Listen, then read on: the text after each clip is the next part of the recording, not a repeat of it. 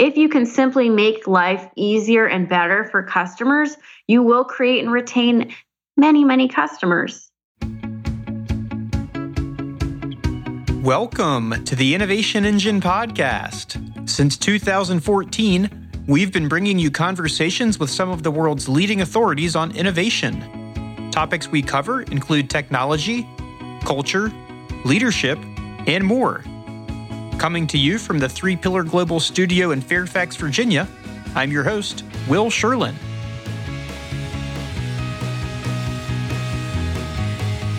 On this episode of the Innovation Engine, we'll be talking about how and why building a powerful customer experience is imperative for any company to find success today. Among the topics we'll cover are why short term profit seeking can negatively impact customer experience the Do More framework for building positive customer experiences, and how the on demand economy is changing customer experience as we know it. Here with us today to talk about all that and more is Blake Morgan, a customer experience futurist, keynote speaker, and the author of the recently released book, More is More How the Best Companies Go Farther and Work Harder to Create Knock Your Socks Off Customer Experiences. Among the outlets Blake contributes to are Forbes, the Harvard Business Review, and the American Marketing Association. In addition to her writing and speaking, she's the host of the Modern Customer podcast and a weekly customer experience video series on YouTube. Welcome to the podcast, Blake. Hey, Will, great to be here. Absolutely great to have you on. So, let me start things off today asking about the definition of customer experience. There's a section in your book, More is More, where you delve into how some of the experts over time have defined it. What's your definition of CX? I am very lucky that I'm studying this now. I've been in the contact center space for over 10 years, but only focusing on customer experience for the last three or four years. And it's an exciting time to be in the space because largely we agree on the definition. From all the research I've done, many CMOs and CEOs that I've interviewed, I have my own show, as you know, Will, on mm-hmm. the Modern Customer podcast. The agreed definition is that customer experience is the perception the customer has of the brand. But that perception is shaped by much more than we might assume. Not just a simple transaction. It is not simply a customer swiping their credit card. It is definitely not customer service. That's a common misconception. For example, take a bakery. The experience of the bakery is not simply shaped by the person selling you your scone. It's shaped by much more than that. For example, who sources the ingredients to bake those scones? What kind of oven does the baker have to bake the scones? What is the process from a logistical perspective of getting the scones to the front of the store? What is the store's growth strategy? Do they have a food truck as well? Um, and how do all these pieces fit together? What's the growth strategy? Does the bakery know the customer? So it's not simply customer service. It is not simply a one transaction. It's much deeper and broader. It involves everyone at the company. And I always say that, that everyone working at the company has an impact on the customer experience. And we can talk more about how priorities and metrics can impact customer experience, those priorities and metrics inside the company. Uh, but I'd like to just start there and just just keep that in mind. My example of the bakery, I like that. I like bakeries because I like to bake and I like to eat. nice. So, so you used to hear that everyone is in sales. Now it may be uh, a, a common refrain that everyone is in customer experience. Yeah, hearing you say it like that, I really like that. Well, I might have to take that from you, but I'll give you credit, I promise. but you're right because from the, the HR people that hire your your staff to the finance officers to folks in sales and marketing and of course customer service. Everyone does impact the customer in some way but we're very focused on our own little island that it makes it very difficult. And the more islands we have inside the company and the less we collaborate around the customer, the more the customer is going to feel that. So if you have a very siloed internal experience for employees, the customer experience will also be just very siloed uh, and difficult, to be frank. Yeah. And and what are some of the invisible toxins that can stand in the way of companies providing customer experiences that keep people coming back over and over?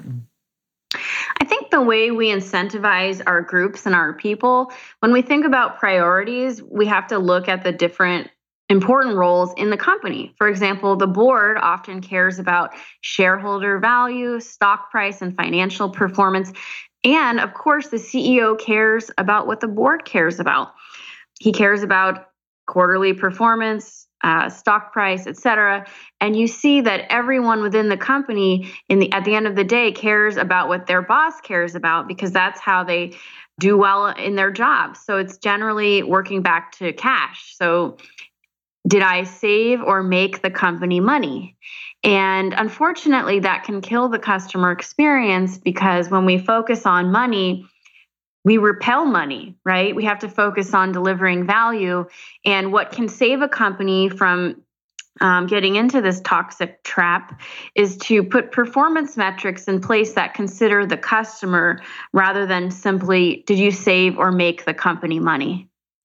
And you you've mentioned priorities and, and metrics a lot, and you just mentioned performance metrics. What would be kind of typical performance metrics that a company might measure? Well, in customer service, it's usually seen as a cost center. So, did customer service, did we save money this year on self service tools? Are we put in communities? Did that save money? You know, the cost of a call can be 20 to $50 in a contact center. So, maybe we're using more self service technology. As I mentioned, maybe we've implemented a chatbot. Did it save us money? And then, of course, sales are pretty to the point. Did we make money? And then marketing, how much did marketing assist uh, sales.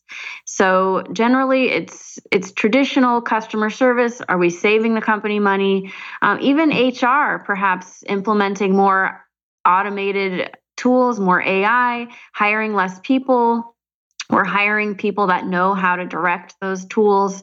So, again, at the end of the day, it's usually about cash, and that's an unfortunate approach. One thing that's interesting, I, on my own podcast show, was sitting down with Charlene Li in her office in San Francisco. She's the author of many books, including Open Leadership, which I think she's most famous for. And, and, I, and we were talking about founder CEOs. And we see that over and over the companies that are led by founder CEOs, so the person that started the company is still running the company, these are the companies that take the, the boldest investments in customer experience. They don't look as much at quarterly profits and they understand that customer experience is a long term game. So we see people, Steve Jobs did this. Um, Jeff Bezos, another founder CEO, um, Elon Musk, uh, Mark Zuckerberg, all of these companies that are cited as the most innovative, especially when it comes to customer experience, they are often founder CEOs. Okay, and you have a framework that you write about in the book that you recommend companies follow to provide exceptional customer experience. And that framework is do more. Can you share what that acronym stands for? Yeah, thank you for asking me about this. I think my favorite reaction from people reading my book is practitioners who have said, you know what, Blake, I, I did this exercise with my team. I took your acronym Do More and I applied it to my own company, and here's what I came up with.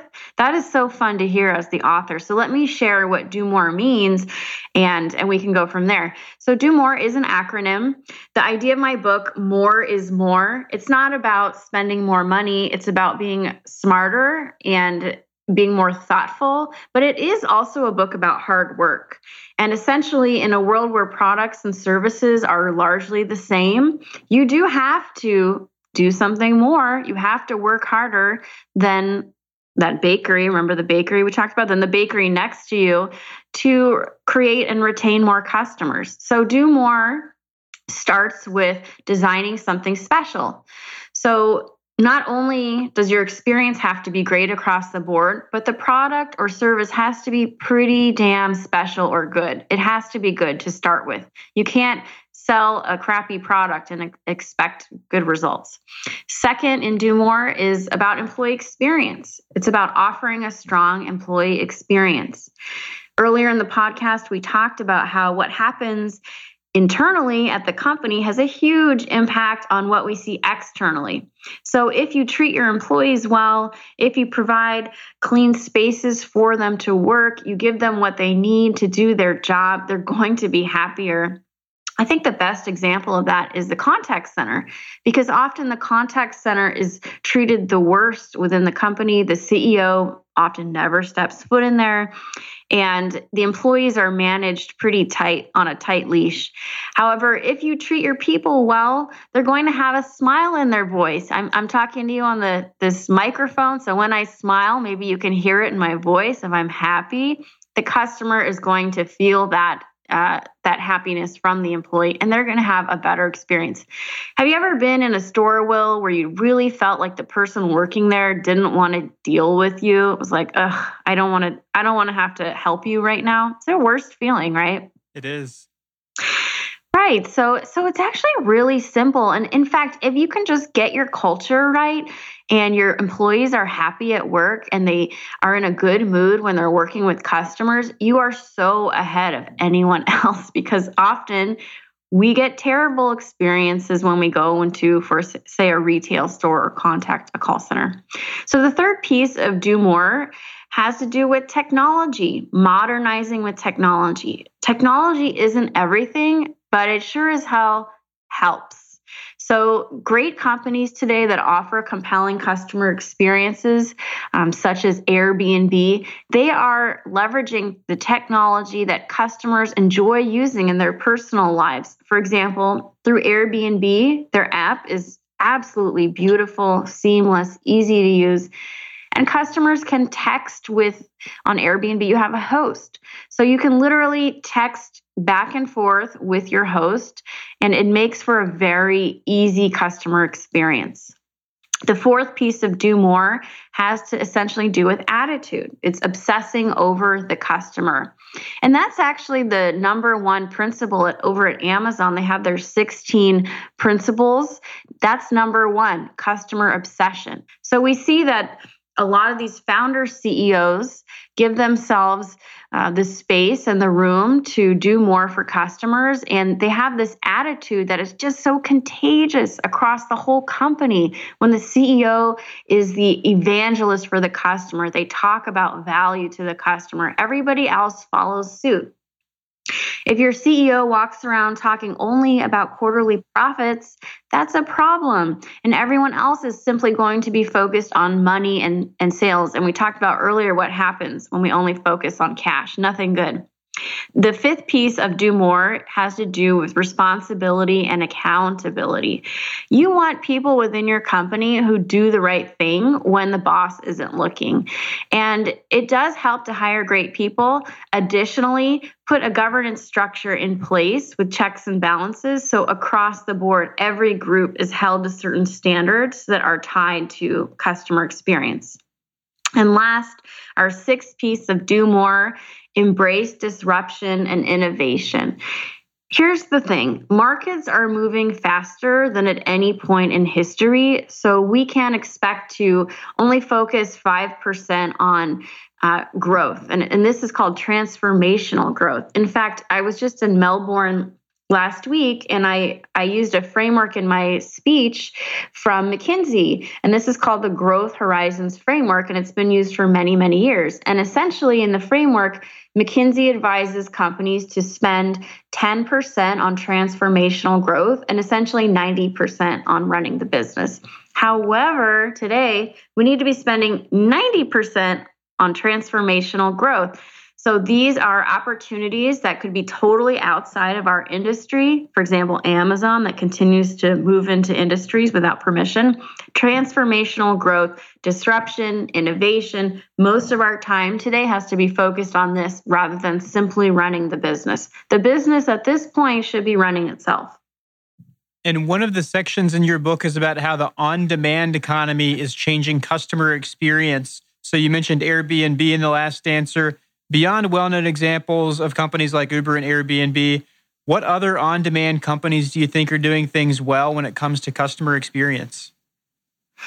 Well, there's a, so many on-demand companies today. A lot of them uh, have disappeared. Honestly, it, even you know, writing a book, you, you wonder is this is this company in the sharing economy going to be here tomorrow? But there are a lot that have we've seen their longevity and one of them is TaskRabbit. TaskRabbit has done a great job of offering compelling value. And TaskRabbit is basically a company that allows you to get help with whatever it is that you need. For example, I hired someone on TaskRabbit to take a bunch of stuff when we moved uh, into a new house to Goodwill.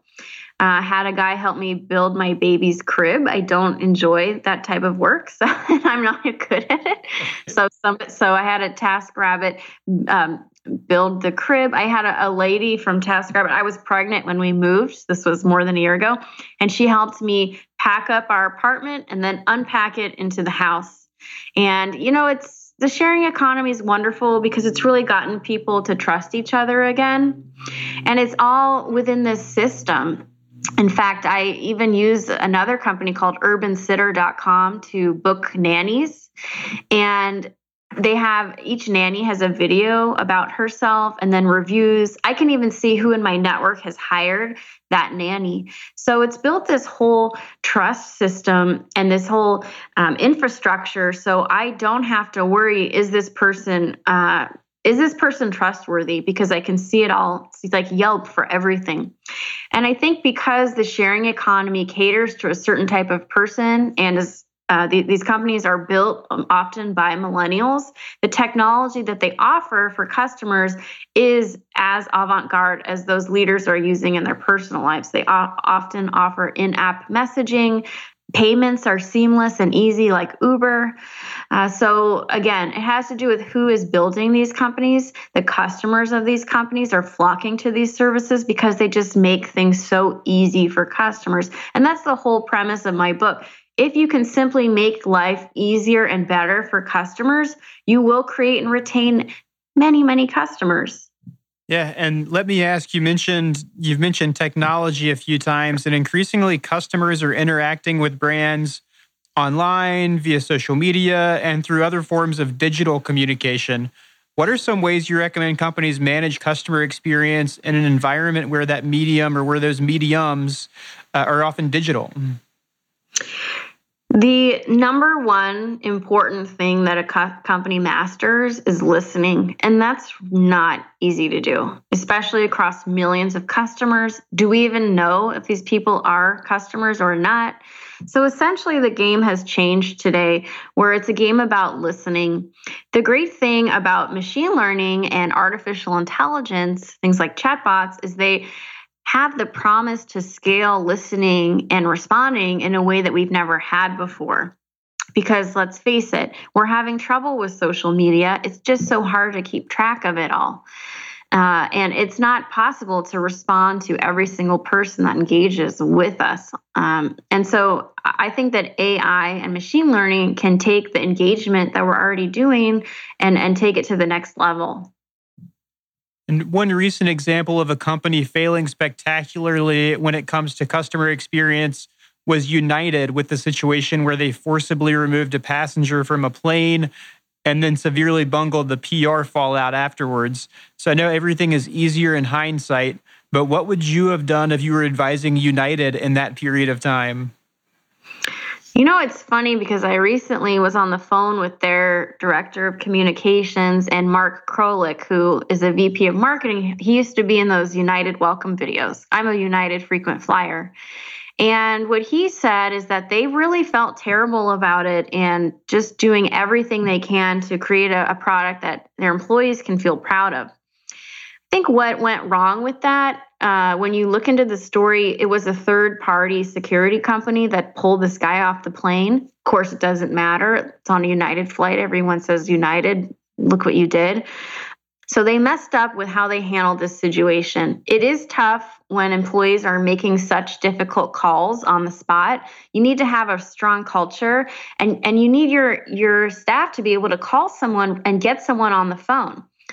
Because, for example, Will, as a customer, if you have a problem with a flight and you go up to the front desk and someone is on the phone already, they are on the phone with corporate trying to help another customer.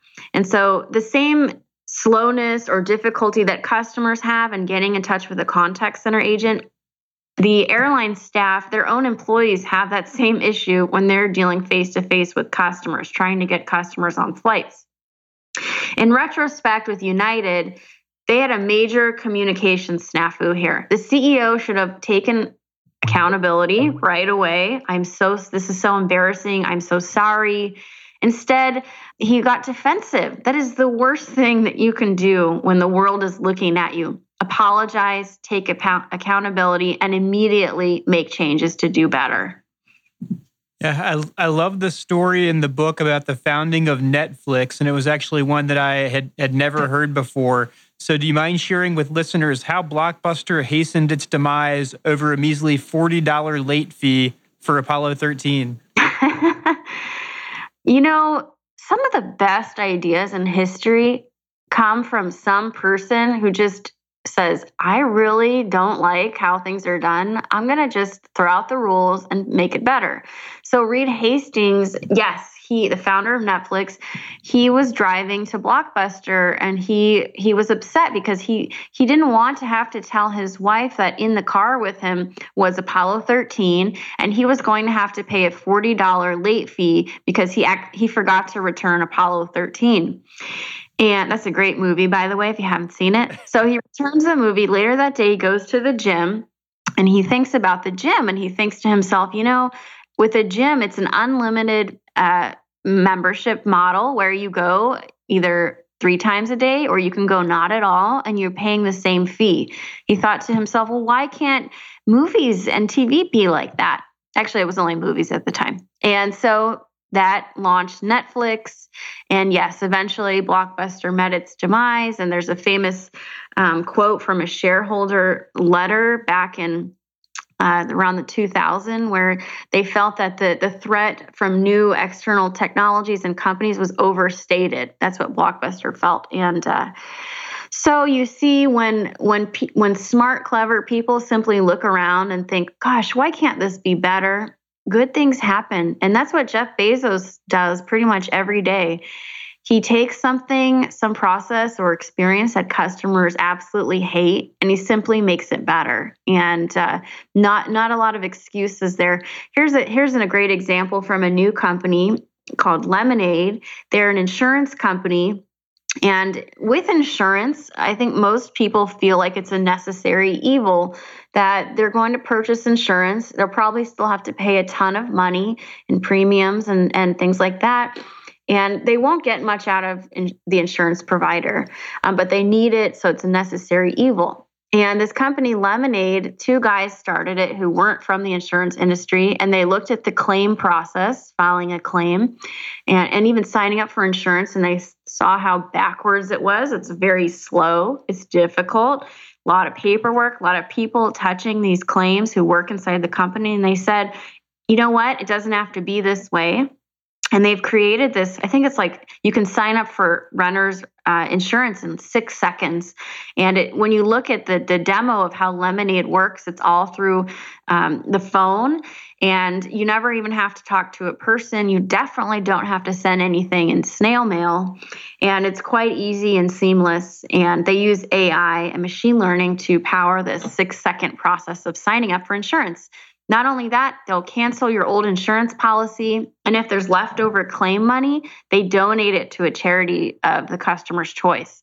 So, all of these things are totally alien to the insurance industry. So, again, we've got these disruptors that come in and just say, you know what? The insurance, the insurance industry is crap. I'm going to create something new. I don't care how it's always been done. And here's this easy experience. And that's what we need more of today. Yeah, and one thing you stress the importance of for companies looking to embrace disruption is actually getting out there and talking to their customers. Why is that so vital in this day and age? I mentioned earlier that markets are moving faster than at any point in history. The customers of the taxi industry, when Uber came around, didn't feel sorry for taxis. No, they were excited that here's this new experience. It's a clean car. I don't even have to handle money through this whole process. Uh, and they didn't care that the taxi industry had been around for years. They flocked to this new dark horse of Uber. And so that's essentially what customers want today just experiences that make their lives easier and better. And these are the companies that will win and thrive in the future. Okay, and, and let me ask one more question. You have some practical tips in the book for how companies can hire customer focused teams. What are some of the attributes or qualities people out there might want to hire for when they're building a customer focused team? Companies always say they want to hire self starters, but then they manage employees so closely on such a tight leash that you don't want a self-starter. You want some a yes man. But really today we need employees that know what to do when the boss isn't looking that look for opportunities to improve products or services and that collaborate across departments well. Internal influencers that can help um, bring different groups together people who are connectors people that are clever. These are the uh, traits of a fantastic employee. You don't simply want people that are yes man. Uh, you want people that will improve your products and services and do so in a way that other people can get on board with inside the company. Okay, nice. Uh, well, Blake, thanks so much for coming on and talking about the book. Again, it's called More is More. And for anyone who's listening and wants to get their hands on it, Amazon.com, obviously. Anywhere else you would recommend that they go to uh, to get their copy of the book? Amazon.com. Uh, that that works for me. okay, nice. And be sure to check out the modern the Modern Customer podcast. Uh, you've had some some fantastic guests on. The CEO, I, I believe, of Ace Hardware. The Modern Customer podcast is is I imagine like the innovation engine anywhere a good podcasts can be found. So the Apple Podcast app SoundCloud, Stitcher Radio, and the likes? Absolutely. Thank you so much, Will. Absolutely. Thank you. The Innovation Engine podcast is brought to you by Three Pillar Global, a product lifecycle management and software development company based in Fairfax, Virginia. Head to www.threepillarglobal.com to learn more about our services. You can subscribe to the podcast on iTunes, Stitcher Radio, SoundCloud, and Google Play to ensure that you never miss a new episode. And head to threepillarglobal.com slash podcast to receive new updates about our show and read the full show notes and transcript of each episode. Don't forget, we also have an app for our three pillar podcasts. Just search for the Innovation Engine on the App Store.